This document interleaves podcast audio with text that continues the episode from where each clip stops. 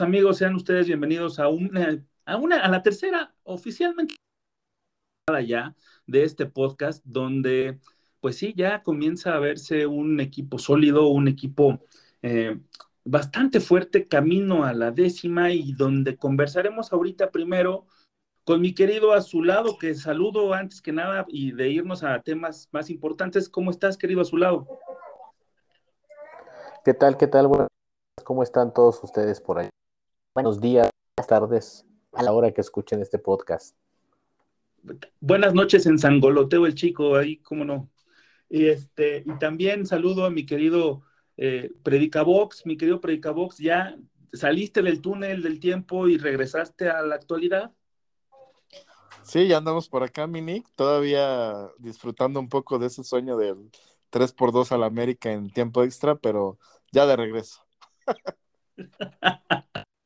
Fabuloso porque, ¿sabes algo? Tenemos ahorita eh, mucho que platicar con la banda azul y el primer tema que quiero poner en la mesa, mis queridos amigos, si ustedes me lo permiten, es que el pasado domingo 18 se entregaron los premios del Balón de Oro y Cruz Azul obviamente arrasó y arrasó con los mejores premios, déjenme mencionarles y ustedes después me dicen qué les parece, ¿no? El mejor director técnico, obviamente para Juan Reynoso, que ya le vamos a poner el exorcista, ¿no? Mejor portero para nuestro Chuy Corona, mejor medio defensivo para nuestro Luisito Romo, que anda ahorita en tierras niponas, y eh, Cabecita Rodríguez, que se lleva tres, ¿no? Hizo un hat-trick eh, y se lleva mejor delantero, goleador y mejor jugador del torneo. ¿Cómo ven ustedes esto, mis queridos amigos? Pues muy justo, sobre todo lo del Cabecita, ¿no? Creo que por mucho el mejor jugador del torneo mexicano eh, no tenía competencia, si, si acaso la sombra Romo, pero creo que sí, en términos generales, pues pesó más cabecita a lo largo de todo el torneo y ya no se diga en la final. Ahora, me parece que se quedaron cortos en algunas posiciones, ¿no? Yo le hubiera dado mejor lateral a Rivero o por ahí también mejor medio ofensivo a Paul Fernández, ¿no? Eh, no sé, ¿tú qué opinas, mi querido Alex? Sí, por ahí también eh, nos faltó Paul Fernández eh, como ganador. Lo que pasa es que, bueno, a veces también aquí es un, poquito polémica esta situación. Por ejemplo, eh, recuerdo temporada 94-95 cuando el premio a mejor director técnico a Manuela Puente, que realmente su equipo campeón. Eh, Luis Fernando tomó a Cruz Azul a media temporada después de una muy discreta actuación de Enrique Mesa al frente del Levante a la final se lo llevó hasta hasta donde no se hubiera pensado a, mediados de, ese torneo. Entonces, eh, muchas veces aquí es donde se discute eh, qué tan, qué tan justo o qué tan injusto es, ¿no? Porque también darle todos los premios al campeón, ah, pues es que no se vale porque es el campeón. Eh, hay que dejar que, los demás también ganen algo. Yo les voy a contar que, que, no está ni siquiera en las nominaciones nuestro querido Nachito, no suelto el balón en Rivero, el único que sí aparece es Pablo Aguilar como defensa central y Juan Escobar como defensa lateral. Así que este pudo, bien, también pudieron haber ganado sin ningún problema, pero en esas eh, rubros ganó Mateus Doria de Santos y Fernando Navarro de León. Entonces, este, no sé, a mí también me parece como, como un poquito injusto que no sea el campeón, por, puesto que obviamente al ser campeón tienes que, este, digo, tienes que arrasar con todo pero bueno, ese es lo destacado, ¿no? O sea, que, que en las posiciones fuertes tuvimos al mejor este, jugador del torneo, tenemos al goleador, tenemos al mejor medio defensivo, que, hoy se vio este, increíblemente, ya lo platicaremos en, más adelante contra Francia. Y este, pues bueno, además de eso, también, pues ya están nominados o ya se definieron el equipo que va a enfrentar a las estrellas de la MLS, ¿no? Junto con ello también Reynoso, Corona, Pablito Aguilar, Escobar, Romo, Cabecita, serán eh, los encargados de representar al campeón de México junto con otro combinado con muchas estrellas. La verdad es que es un equipazo, ¿no? Aparte de ahí no hay límite de, extranjeros, cabrón.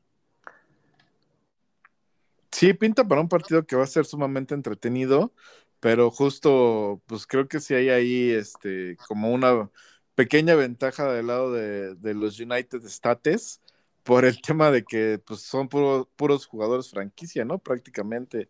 Entonces, sí hay ahí un tema que por lo menos a nivel económico se ve muy, muy marcado.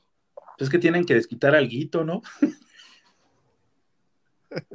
Eso que, sí, sí, yo creo que ahí habrá que ver también eh, una de las grandes debilidades que tiene la MLS y que va en pos del espectáculo es eh, las defensas tan endebles que tienen todos los equipos. Entonces creo que conjuntando un buen cuadro de, estrellas de la Liga MX, yo digo que va a haber buen espectáculo, pero México se tiene que llevar ese, ese juego.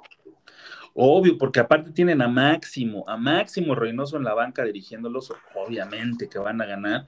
Y aparte, pues este, pues yo creo que ese partido es más como de disfrute, ¿no? No es tanto como, obviamente que sí, la, competencia es, sana, es, es como morbosa, ¿no? Esa situación de nosotros somos mejores porque tenemos más tiempo y ustedes, a pesar de todo el dinero que le están invirtiendo, no han logrado lo que, lo que tenemos ya en la Liga MX, pero bueno, ese es un tema aparte, eso es un tema más, este, más allá del fútbol únicamente yo creo que lo tienen que disfrutar y lo que sí está padre es que tantos jugadores eh, vayan representando al campeón de México, eso es aplaudible, junto con este, el director técnico, ¿no? Que a mí me parece destacado y que además del campeón de México, señores, ya es el campeón de campeones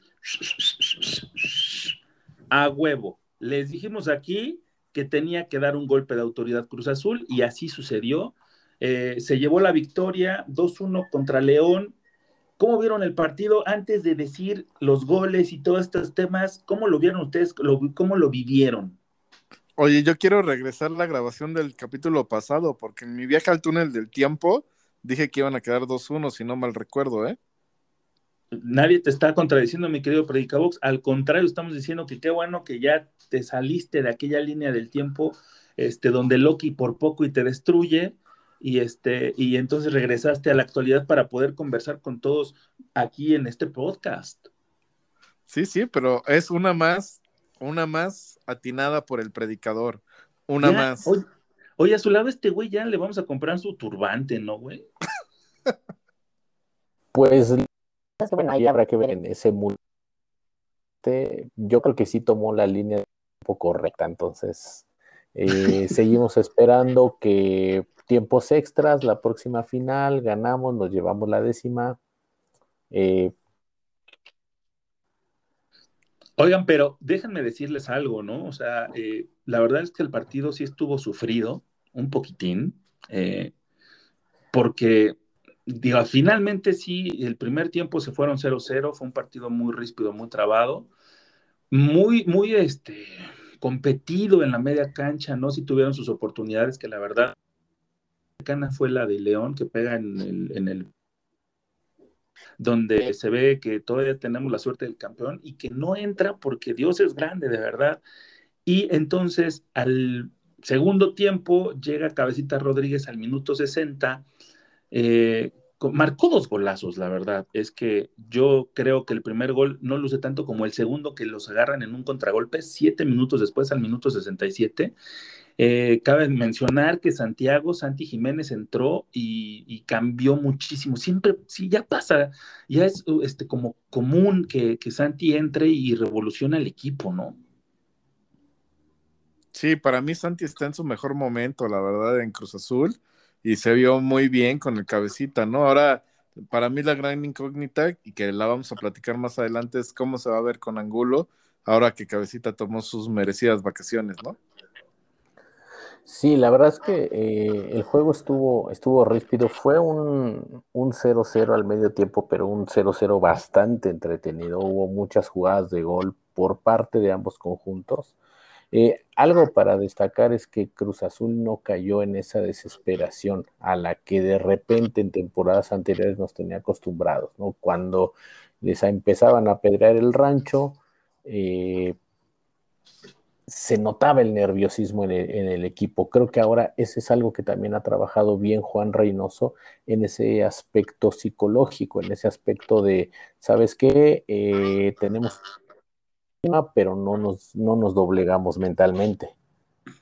Y, mencionar que eh, no fue, a pesar de las ausencias, salió un equipo que si tú lo ves así en el papel y, lo viste jugando eh, en el primer tiempo, fue un, equipo muy competitivo, ¿no? O sea, Corona en la, en la portería, Rivero, Domínguez, Aguilar y Escobar en la defensa, Yotun, Vaca, Paul y Montoya eh, en la media y un poquito más adelante algunos, y adelante Cabecita y Angulo. La verdad es que no demerita y no se ve y no pesan las ausencias, ¿no? En, este, en esta alineación como tal, y mucho menos si tienes en la banca gente como eh, Santi Jiménez, este, como Shaggy, que también entró por el Rivero, junto con Alexis Peña, que yo no recuerdo haberlo visto eh, en otro partido antes. ¿Ustedes sí? en la Conca Champions, ¿no? Tuvo cierta actividad. Ah, Creo que fueron los, fueron los únicos partidos donde, valga la redundancia, participó. Eh, pero muy bien lo dices, ¿no? Creo que un plantel que se está viendo limitado por, por ciertas cuestiones que, que, ya hemos comentado, pero que sin embargo en su accionar futbolístico no se ve tan limitado, ¿no? Para mí sí es sumamente trascendental la actuación del cabecita. Eh, creo que no habíamos tenido un delantero de, ese, de esa cepa desde hace muchísimo tiempo, tal vez para mí desde Carlos Hermosillo, ¿no? Algunos me argumentaban que Tito Villa, y sí, Tito Villa es un gran, grandísimo delantero, pero creo que no aparecía en las finales como está apareciendo Cabecita. Sí, aquí eh, creo que es eh, lo que hemos hablado en capítulos anteriores, ¿no? En cuanto a que, bueno, eh, ¿con qué nos va a sorprender Reynoso? qué tan capaz será de sorprendernos y sigue sorprendiéndonos León. Un juego muy alegre, un juego muy ofensivo y sin embargo Reynoso aguantó y no solamente aguantó, cuando fue el momento de, lanzar el golpe supieron darlo, ¿no? Eh, León después de eso se lanza, eh, se lanza con todo al frente, Cruz Azul supo aguantar y en un latigazo llegó el segundo tanto. Eh, cae el 2-1 y Cruz Azul siguió aguantando, aguantando, aguantando. Creo que ese, ese es algo para destacar de, Juan Reynoso, que por las circunstancias que sea, se ve imposibilitado de usar a toda la plantilla y sin embargo a todos los que tiene alrededor le sabe sacar mucho, mucho provecho. Y amigos, es que no es cosa sencilla que te metan un gol al 82 después de que Yotun recibe la roja y entonces este sí, ya no pensamos tanto en los fantasmas, pero también de repente es así como un flashback, ¿no? Un poquito de, y en la madre, ¿no? En minuto 82 entró el gol, a ver si no pasa otra vez lo mismo, pero no, la verdad es que se vio un equipo más sólido que nunca. Sí, la, la, verdad es que Yotun, eh, yo no sé si sí finge o no finge, para mí, este, pues la verdad es que a veces te, trompican y pues te tienes que caer porque pues la, la gravedad también juega, ¿no? Eh, eh, no se me hacía como para tarjeta amarilla, para el árbitro sí, finalmente lo, expulsó, sale y sí se nota la ausencia, ¿no? De, de, Yotun, pesa demasiado, pero el equipo se, se, recula, aunque suena al bur, se recula y se, agrupa bien atrás y es un golazo el que mete Santiago Ormeño, ¿no? O sea, ni la piensa y mete un pinche madrazo que, que, que ni Dios Padre la paraba. Sí, sí y... yo, yo retomando un poquito lo que nos comentaba a su lado de la mentalidad en los últimos minutos, pues eso se, ve muy reflejado en Santiago Jiménez, ¿no? Parece que él es el que saca siempre la, casta, la garra, eh, lo canchero, ¿no? Como si fuera extranjero, aunque claro, su papá es argentino, eh, y pone todo ese sabor para meter bronca, para hacer tiempo, para enfriar el partido y meterlo al congelador, ¿no? Porque la verdad, unos minutos antes, entre lo que pasa con Santiago y el gol de, de Santi Ormeño, sí parece que, va, que, León se va a venir encima con todo, ¿no? Máxime que Cruz Azul solo tenía 10 hombres, y sin embargo, cuando pasa eso del jaloncito de Santi, eh, el partido se va al congelador por completo, ¿no? Ya no pasa nada después de eso. Sí, ahí la, sangre fría que empiezan a demostrar ya, ya en esta conjunción y que bueno, que creo que esa sangre fría les va a servir mucho para la siguiente liguilla porque es obvio que vamos a estar ahí. Y sí, resaltar absolutamente la, actuación de Santiago, la cabecita ya que, que nos estén acostumbrando a esta, esta este, cantidad eh, exorbitante de copas, ¿no? Ya cada este, torneo que se presenta Cruz Azul es un candidato indiscutible y nos estamos acostumbrando a ganar y a ganar y a ganar, a pesar de, por ejemplo, de las ausencias y de los manejos y de los partidos, se nota también que en la banca ya está bien dirigido, ¿no? Ya tenemos un, un técnico que también este, ha eliminado absolutamente todo rastro de aquellas eh, debilidades mentales, podríamos decirlo así, y ojalá que, sea el indicio, o sea, el comienzo de un eh, semestre igual de exitoso que el primero, ¿no? Lo único lamentable es que Corona se lesiona de la mano, que tiene una fractura en la falange próxima del quinto dedo de la mano derecha, ¿eh? lo dije rápido y sin, sin trabarme, y se queda fuera de seis a ocho semanas y se suma las ausencias que si quieren lo comentamos en el siguiente bloque, pero mientras, mis queridos amigos, mi querido Predica Vox, vamos a irnos en este programa especial de rock español de España. Sí, ah, hoy día todos los temas que vamos a tocar son provenientes de la península ibérica y entre ellos está este gran tema para mí que se llama Un buen día de los planetas. Vamos a escucharlo.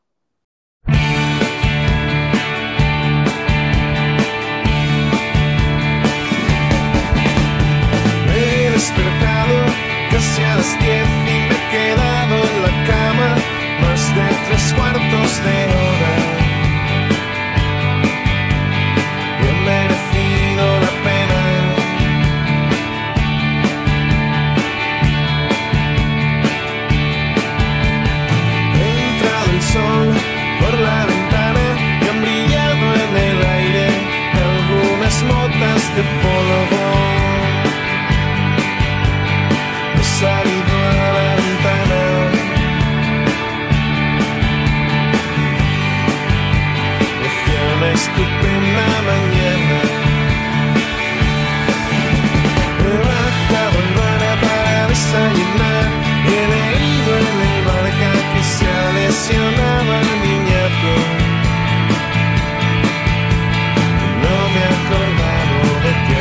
Pasado un buen rato.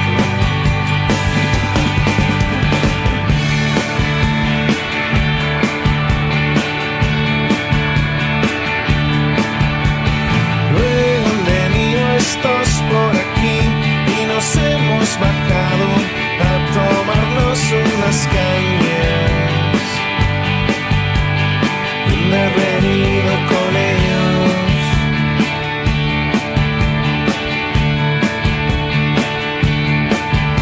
He estado durmiendo hasta las seis y después he leído unos terrenos de Spiderman que casi no recordaba.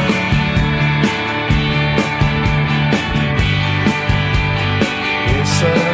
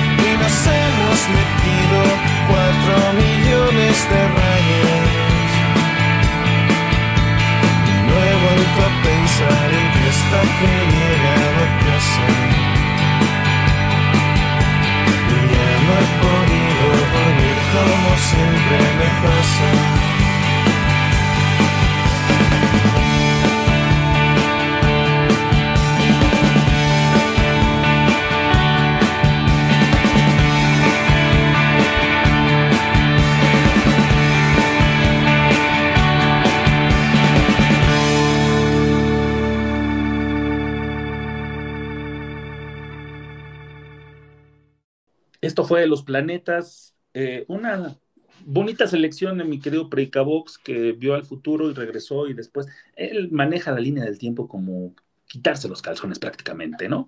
Eh, eh, bueno, el camino a la, décima ya, ay, qué raro suena, ¿no? Después de tanto tiempo, después de 23 años, decir la novena, decir el camino hacia la décima, se empieza a construir y empieza el próximo lunes 26 de julio a las 8 pm en el Estadio Azteca, abrimos como locales y se va a transmitir a través de TUDN y Canal 5 el partido entre el campeón Cruz Azul, el campeón de campeones Cruz Azul, ay, nos vamos a tardar mucho en presentar al Cruz Azul, amigos, contra el Mazatlán FC, donde se vienen cosas muy, muy interesantes, amigos, porque eh, Cruz Azul, en caso de no eh, perder este partido, sumaría eh, la doceava victoria consecutiva e invicta, mejor dicho, eh, conservaría un invicto de 11 partidos y sumaría 12 en este eh, partido como local y se enfrenta a un conjunto mazatleco que nunca le ha ganado porque se han enfrentado en dos ocasiones anteriores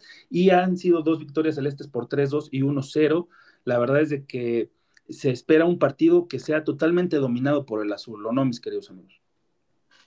Sí, yo ni siquiera sé quién chingados dirige al Mazatlán hoy día, ¿eh? La verdad, ni, ni quiénes son sus estrellas, cabrón, ni nada. O sea, el, Aristilleta, según yo, ya se fue a Puebla, el Quick se vino a Cruz Azul. No, no tengo ni puta idea de qué jugadores tengan. ¿Ustedes sí? Este, no estaba Tomás Boy. Estaba, ¿no? Según yo, le, dieron aire, ¿no? Sí, entonces ya. ya esa, es esa es buena pregunta de trivia, ¿eh? Nos vamos a perder los bailecitos. Qué pena. Sea. Yo no sé quién tiene. De veras, ¿quién trae el Mazatlán? Y así está el nivel del Mazatlán, güey, que ni el técnico no sabemos, ni quién es su goleador, ni, ni nada de nada, güey, ¿no? O sea, pinche equipo pitero ahí de, de llano, cabrón. ah, bueno, trae al Biconis, güey. ¿eh? Ulises Cardona como delantero. ¿Ese güey era el de Club de Cuervos o qué? No, ese era, no era Aitor. Aitor Cardone. Aitor Cardone. Pero sí, no, más o menos. Ha de ser como su primo, yo creo.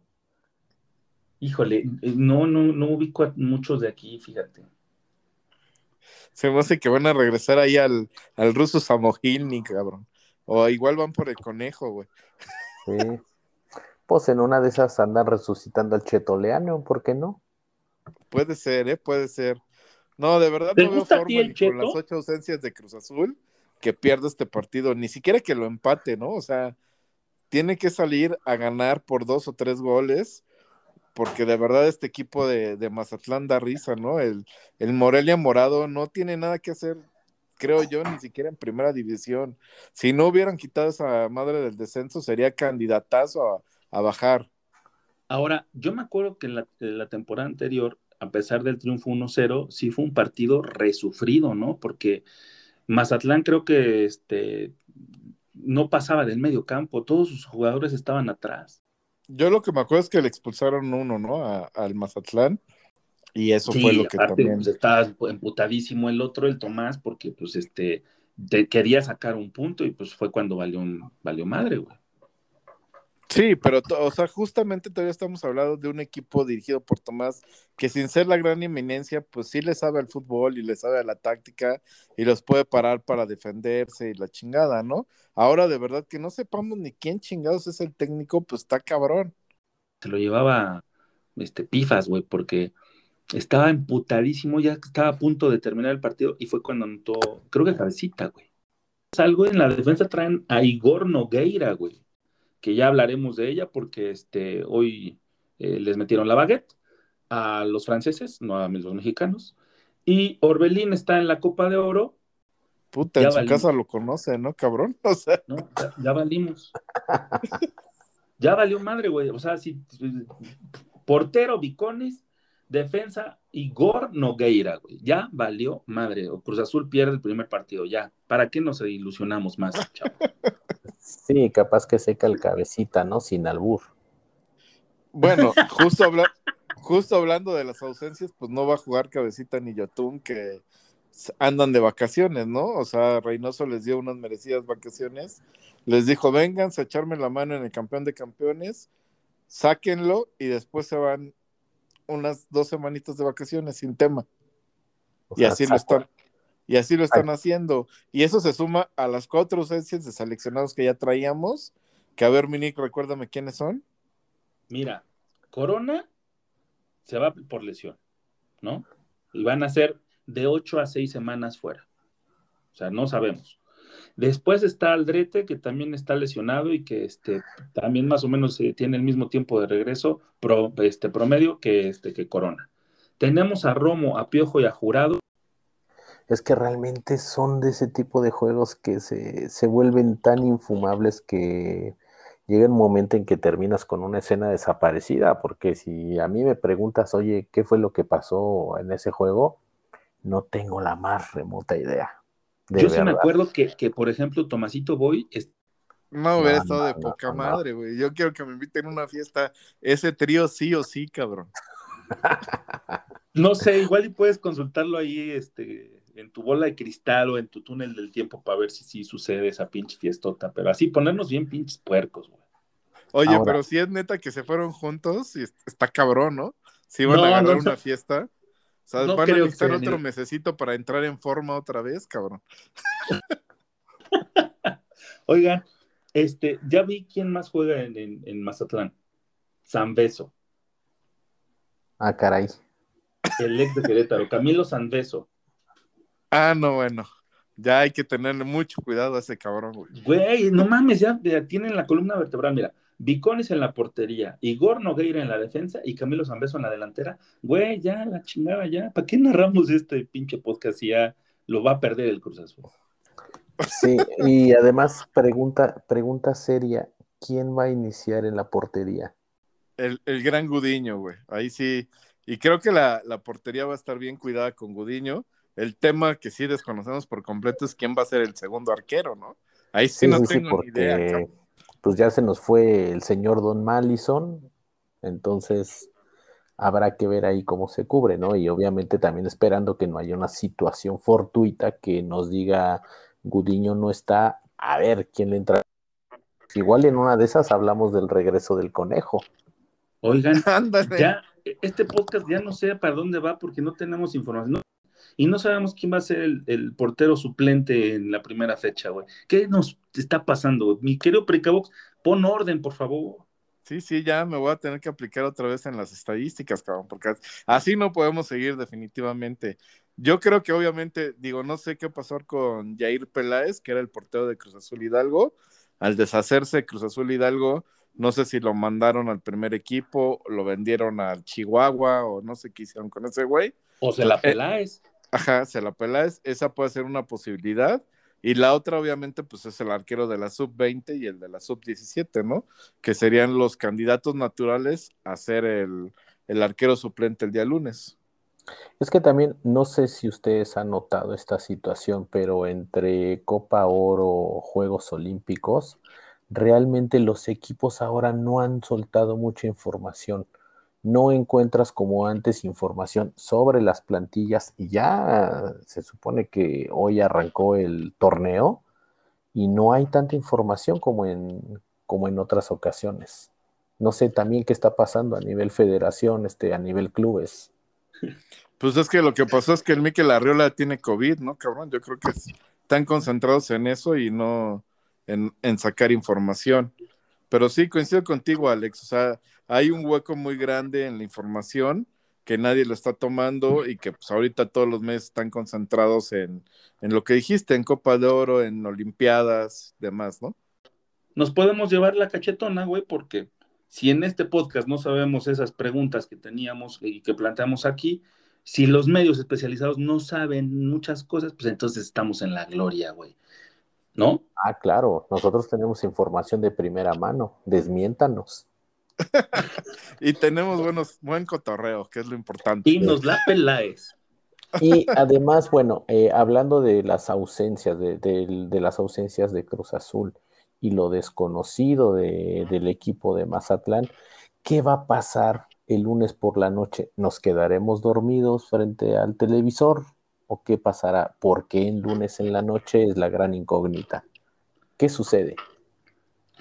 Lo que, nos, lo que sí sé, mi querido a su lado, es de que Andrés Gudiño es titular y adelante va a estar Angulo y Santi. Es lo único que yo puedo decir que puede ser seguro. Yotun y Cabecita se fueron a, echar desmadre. Yo creo que Cabecita y Yotun se fueron a echar el dancing con la amiga esta que apareció en el video del Cabecita. O andan en Panamá, güey, tras el panameño loco.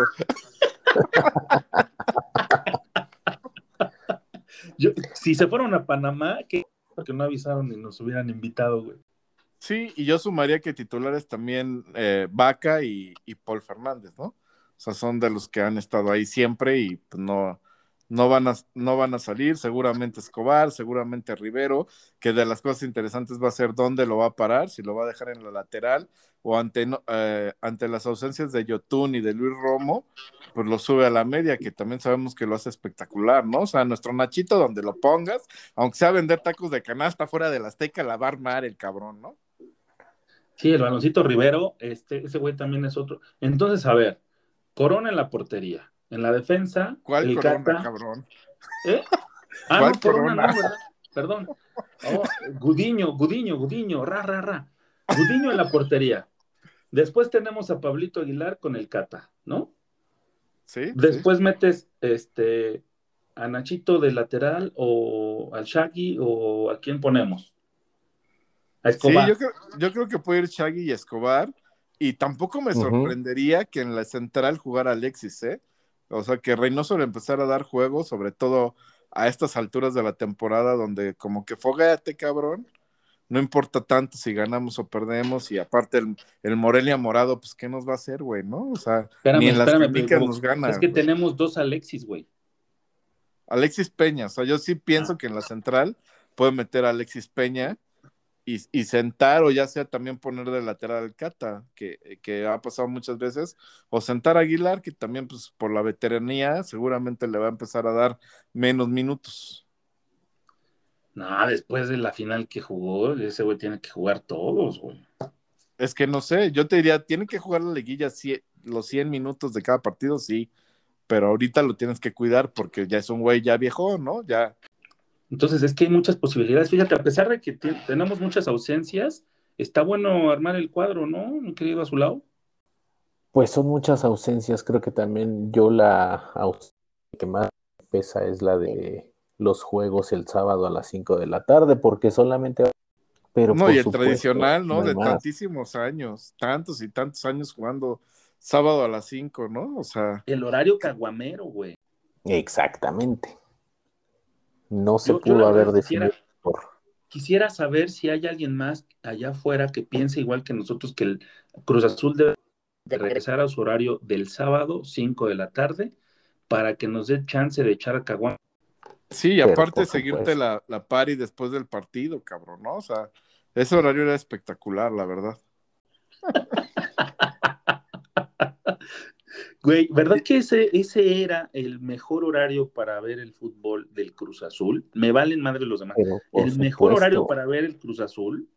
En la Constitución, no sé si alguien tiene teléfono del peje, le hablamos ahorita, este, hacemos un albazo en la cámara y pasa porque pasa.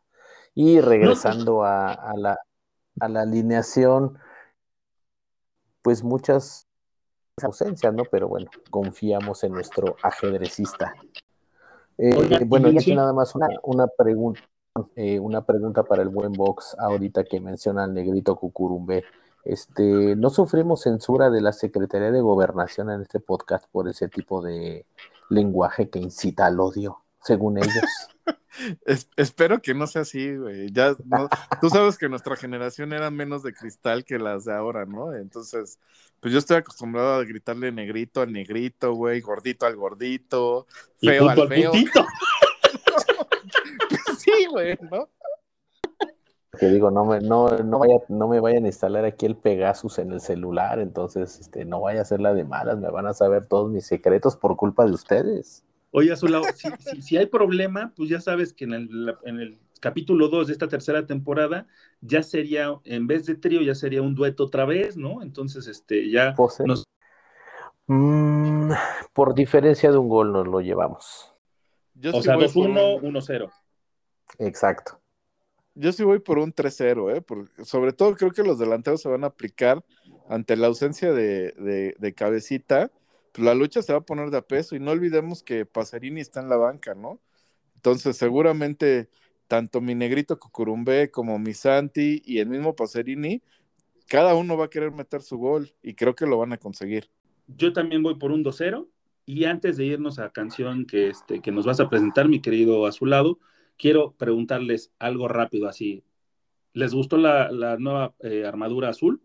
Sí, sin duda. Yo sí dejaba a Pablo Aguilar, a Cata, a, Shaggy y a Escobar en la defensa. En la media podría poner a Paul, a Vaca, a Rivero y a Montoya. Y adelante a Santi con Angulo. Me gusta, ¿eh? Me gusta esa alineación y que el negrito Cucurumbé también ya empieza a agarrar ritmo, cabrón, porque hizo muy buenos goles, pero como que se apagó un poquito, ¿no? O no nos quitaremos de encima, sino que ya no participaría con nosotros el, el querido Predicabox, y ya eso me preocupa un poco porque ya no tendríamos como los pronósticos, que a mí sí me interesa saber cuál es el tuyo para el siguiente partido y cuál es también el tuyo, mi querido Box. sí, con, con con sus reservas. Lo que pasa es que es un diseño, digamos, novedoso, ¿no? Entonces, la verdad es que uno también de repente ya se empieza a poner viejito cascarrabias, con que no, yo quiero que sea el, mismo diseño, que repitan el mismo diseño de los setentas, etcétera, etcétera. Nos da miedo lo nuevo. Yo igual coincido, o sea, de, de primera vista sí me gustó, es más, puedo decir que me encantó, pero no puedo asegurar que me haya encantado sin haberlo visto en vivo. Hasta que lo vea, sobre todo con los tonos en las fotos, es bien difícil de decir, ¿no? En un principio todo el mundo decía es negro con azul, ahora resulta que es azul celeste con azul marino. Y entonces, de verdad, hasta que no lo veamos en vivo, creo que se va a poder emitir una opinión ya certera. De entrada, así de, ahora sí que de primer rebote, yo digo que sí me encantó. Yo estoy preocupado por Angulo y por Jaiber Jiménez por el tercer este, uniforme, güey. Solo se van a ver la, pinche playera. Yo estoy preocupado por eso. Ya las otras playeras, pues podríamos hablar después si quieren en el siguiente bloque y vámonos a canción, mi querido a su lado, porque, porque esto urge. Esto urge, urge así como pasaron 23 años a un título y precisamente eh, por ahí va el sentido de presentarles esta canción. Escuchen la letra porque habla de una sequía este es uno de mis discos favoritos de, toda la vida. Es el disco de la canción de Juan de 1987 del súper extraordinario grupo Radio Futura y es la canción Lluvia del Porvenir.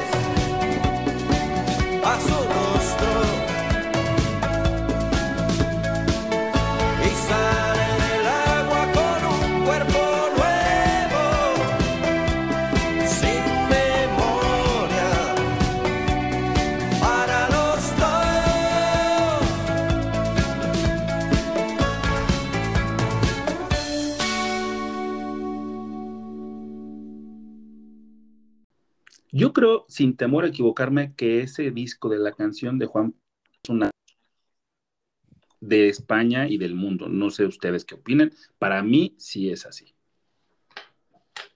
Comparto totalmente la opinión. Discasasazo.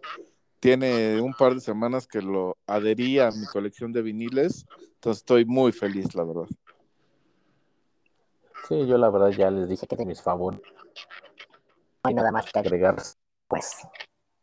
Bueno, y así como ese disco nos dio felicidad, también la selección olímpica nos dio una felicidad para comenzar este, eh, este jueves pasado, eh, donde le metió cuatro baguettes a la selección de Guiñac y sus amigos Tigres, que por ahí yo vi que muchos, muchos aficionados Tigres decían, yo no le voy a México, hoy le voy a Francia, ¿no?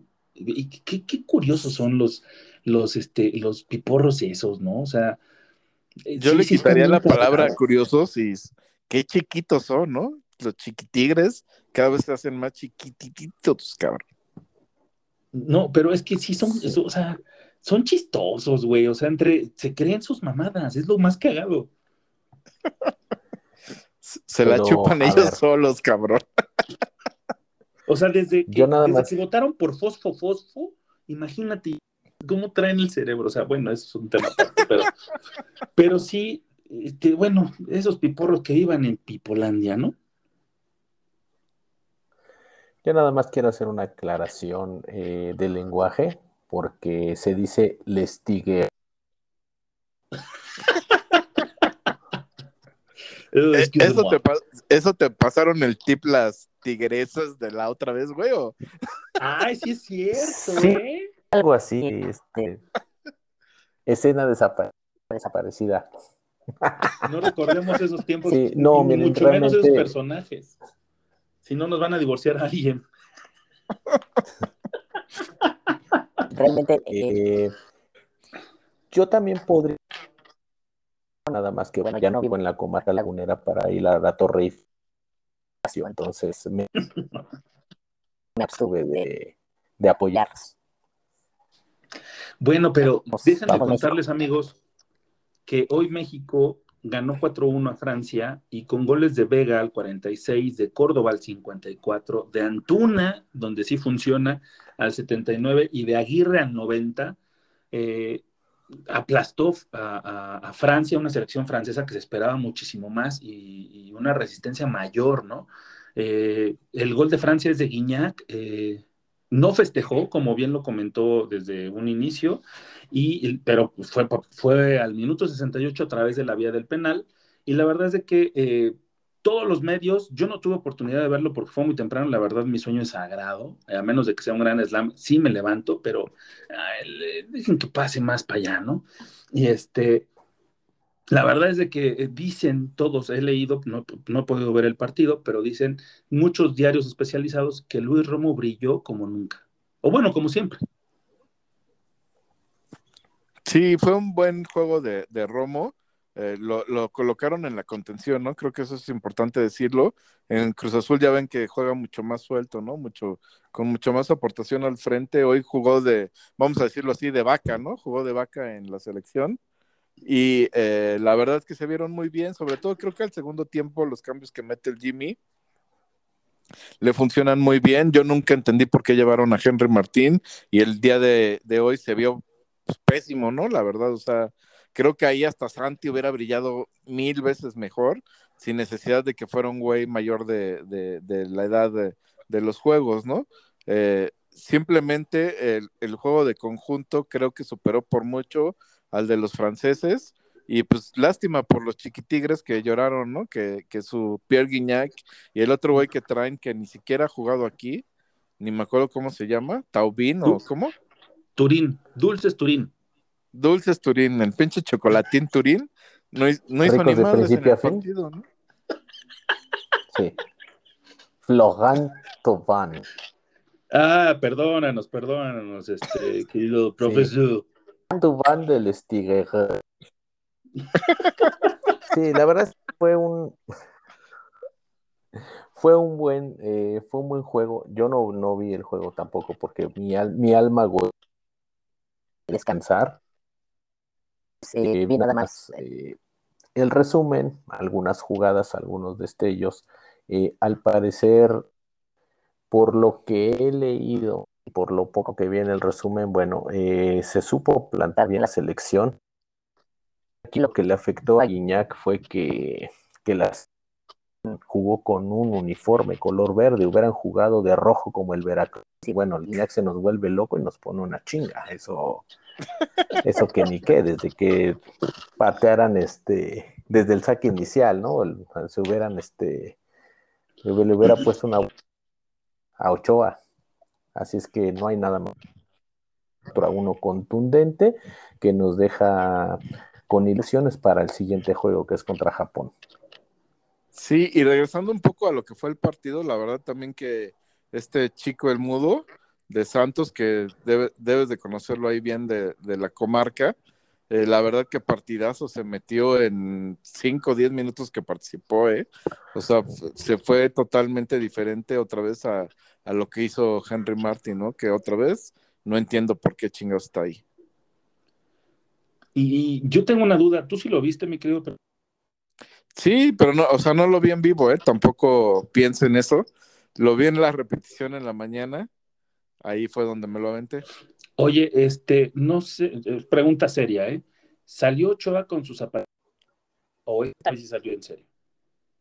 Em, digamos que mitad y mitad, güey, porque para mí también el penal eh, se avienta al lado correcto, pero pues al final se le va por abajo, ¿no? no me gusta. Yo, o sea, a mí para mí Ochoa es como América, ¿no? Y tal vez eso no me lo quito de la, de la cabeza y no soy objetivo en sus actuaciones ni en las de Henry Martin, ¿no? Por representar al equipo que representan.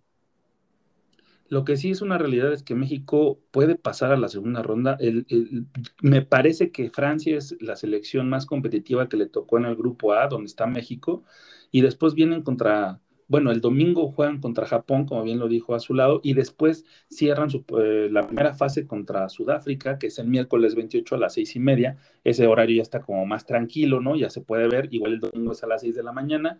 Entonces ya no te duermes, te sigues de la fiesta y ya nada más ves el partido y pues ya te duermes como yo, como contra Toluca, ¿no? No pasa nada.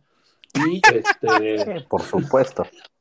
Y gritos entonces, de ahí sí, cabrón ahí sí, por ejemplo, este, pues ya México como que después de ver esta eh, presentación tan, tan contundente, me parece que debe de ser primer lugar, sí o sí. Sí, pareciera sí, sí, solamente... Adelante, Alex, adelante. Sí. Ah, no, yo le iba a decir aquí al buen Nick que solamente espero que no vaya a gritar el gol de los tacatacas para después tener que decirle qué pasó, tacataca, eras tan chévere.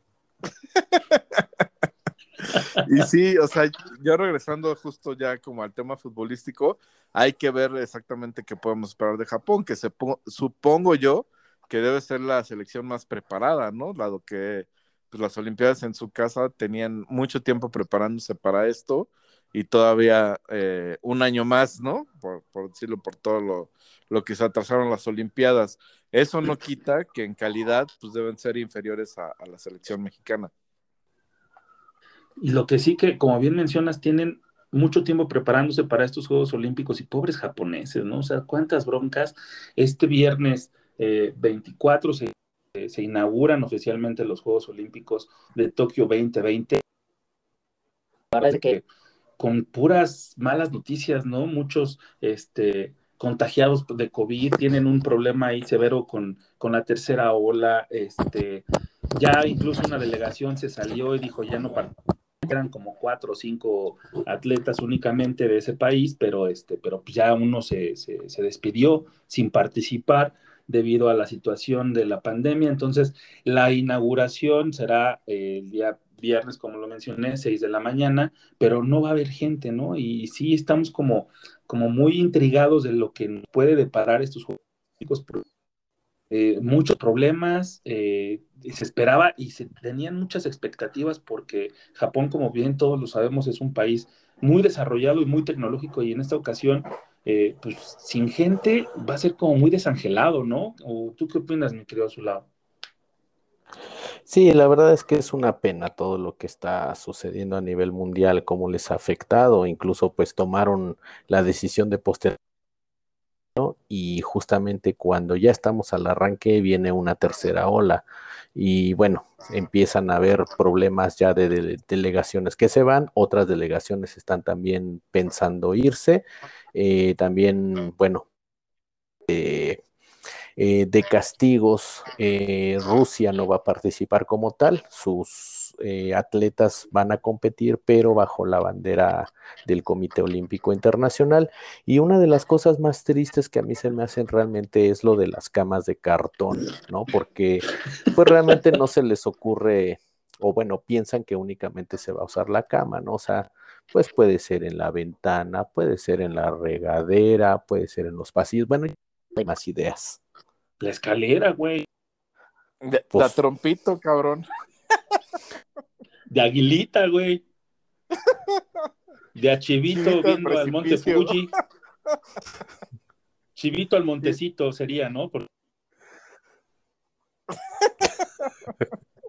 Oigan, pues y yo quiero preguntarte, mi querido Predicabox, tú que eres este visionario y siempre este, tienes como eh, la visión futura, ¿qué expectativas y qué podremos esperar de, de, la delegación mexicana que va con este, pues, con ¿no? Sí, la verdad yo creo que lamentablemente va a ser una de las actuaciones más pobres de una delegación mexicana. Esperemos que por lo menos en el tema de fútbol no lo sea así, pero yo sí espero, o bueno, mi expectativa la verdad está muy baja eh, en número de medallas, ¿no? Sobre todo comparando con las últimas actuaciones, que en Río creo que hubo una buena cosecha, lo mismo que en Londres, no creo que se alcancen esos números en esta ocasión. Ah, pues qué triste. No, la verdad es que será muy, será muy difícil. Sí, la verdad es que yo también lo veo muy complicado, pero pues bueno, a ver qué, qué nos separan estos Juegos Olímpicos. Ojalá y que el COVID nos deje disfrutar de la que esperamos cada cuatro años, ¿no? Pero pues bueno, en fin. Como siempre estamos esperando también la Copa Oro, amigos, que llega a sus cuartos de final. No se emocionen, por favor, no griten de, alegría, porque la algarabía, déjenla hasta el final, porque ¿qué creen? México enfrenta a Honduras y es como que la prueba más complicada y se piensa que igual ni no pasa, que México llega hasta ahí. ¿Qué piensan ustedes? ¿Ahí llega México o si sí tiene posibilidades de llegar hasta la final?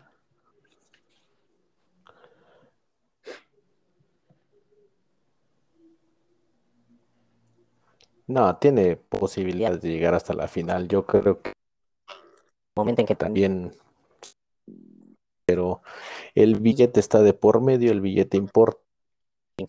México queda en el camino. Tan eh, prematuramente.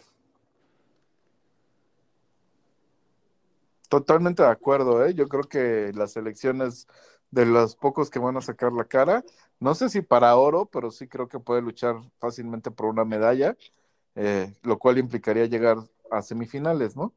Creo que sí hay un equipo para, para ello y que esperemos que sea así y que venga una nueva alegría para el fútbol mexicano. Mi querido Vox, ¿tú cómo ves a la selección eh, mayor que está participando en la Copa Oro? que se enfrenta el próximo sábado 24 a las 9 de la noche al su, su equivalente hondureño, a la selección hondureña que, que tiene mucha garra y que ha demostrado un nivel, si bien mediano, porque no podemos esperar grandes este, cosas de, de Honduras en temas futbolísticos, pero sí tiene mucho mayor empuje que una selección mexicana que se ha visto muy trompicada, ¿no? De muchos temas alrededor de Chicharito, de este, del Chucky Lozano y de todas estas situaciones, este, pero parece que México se queda ahí, ¿no? Yo no creo, yo como, como mencionó Alex hace rato, pues el dinero importa mucho y yo creo que México por lo menos va a jugar la final, ¿no? Sabemos que esa final siempre va a ser contra Estados Unidos y ahí pues veremos de qué cuero salen más correas. Sí, sí, ¿crees que Estados Unidos la arme y que no la arme Costa Rica? Sí, yo creo que la final va a ser México-Estados Unidos, definitivamente, y ahí pues veremos qué pasa. Eh, futbolísticamente yo creo que México se tendrá que imponer, pero también sabemos que luego jugando allá eh, pueden pasar muchas cosas, ¿no?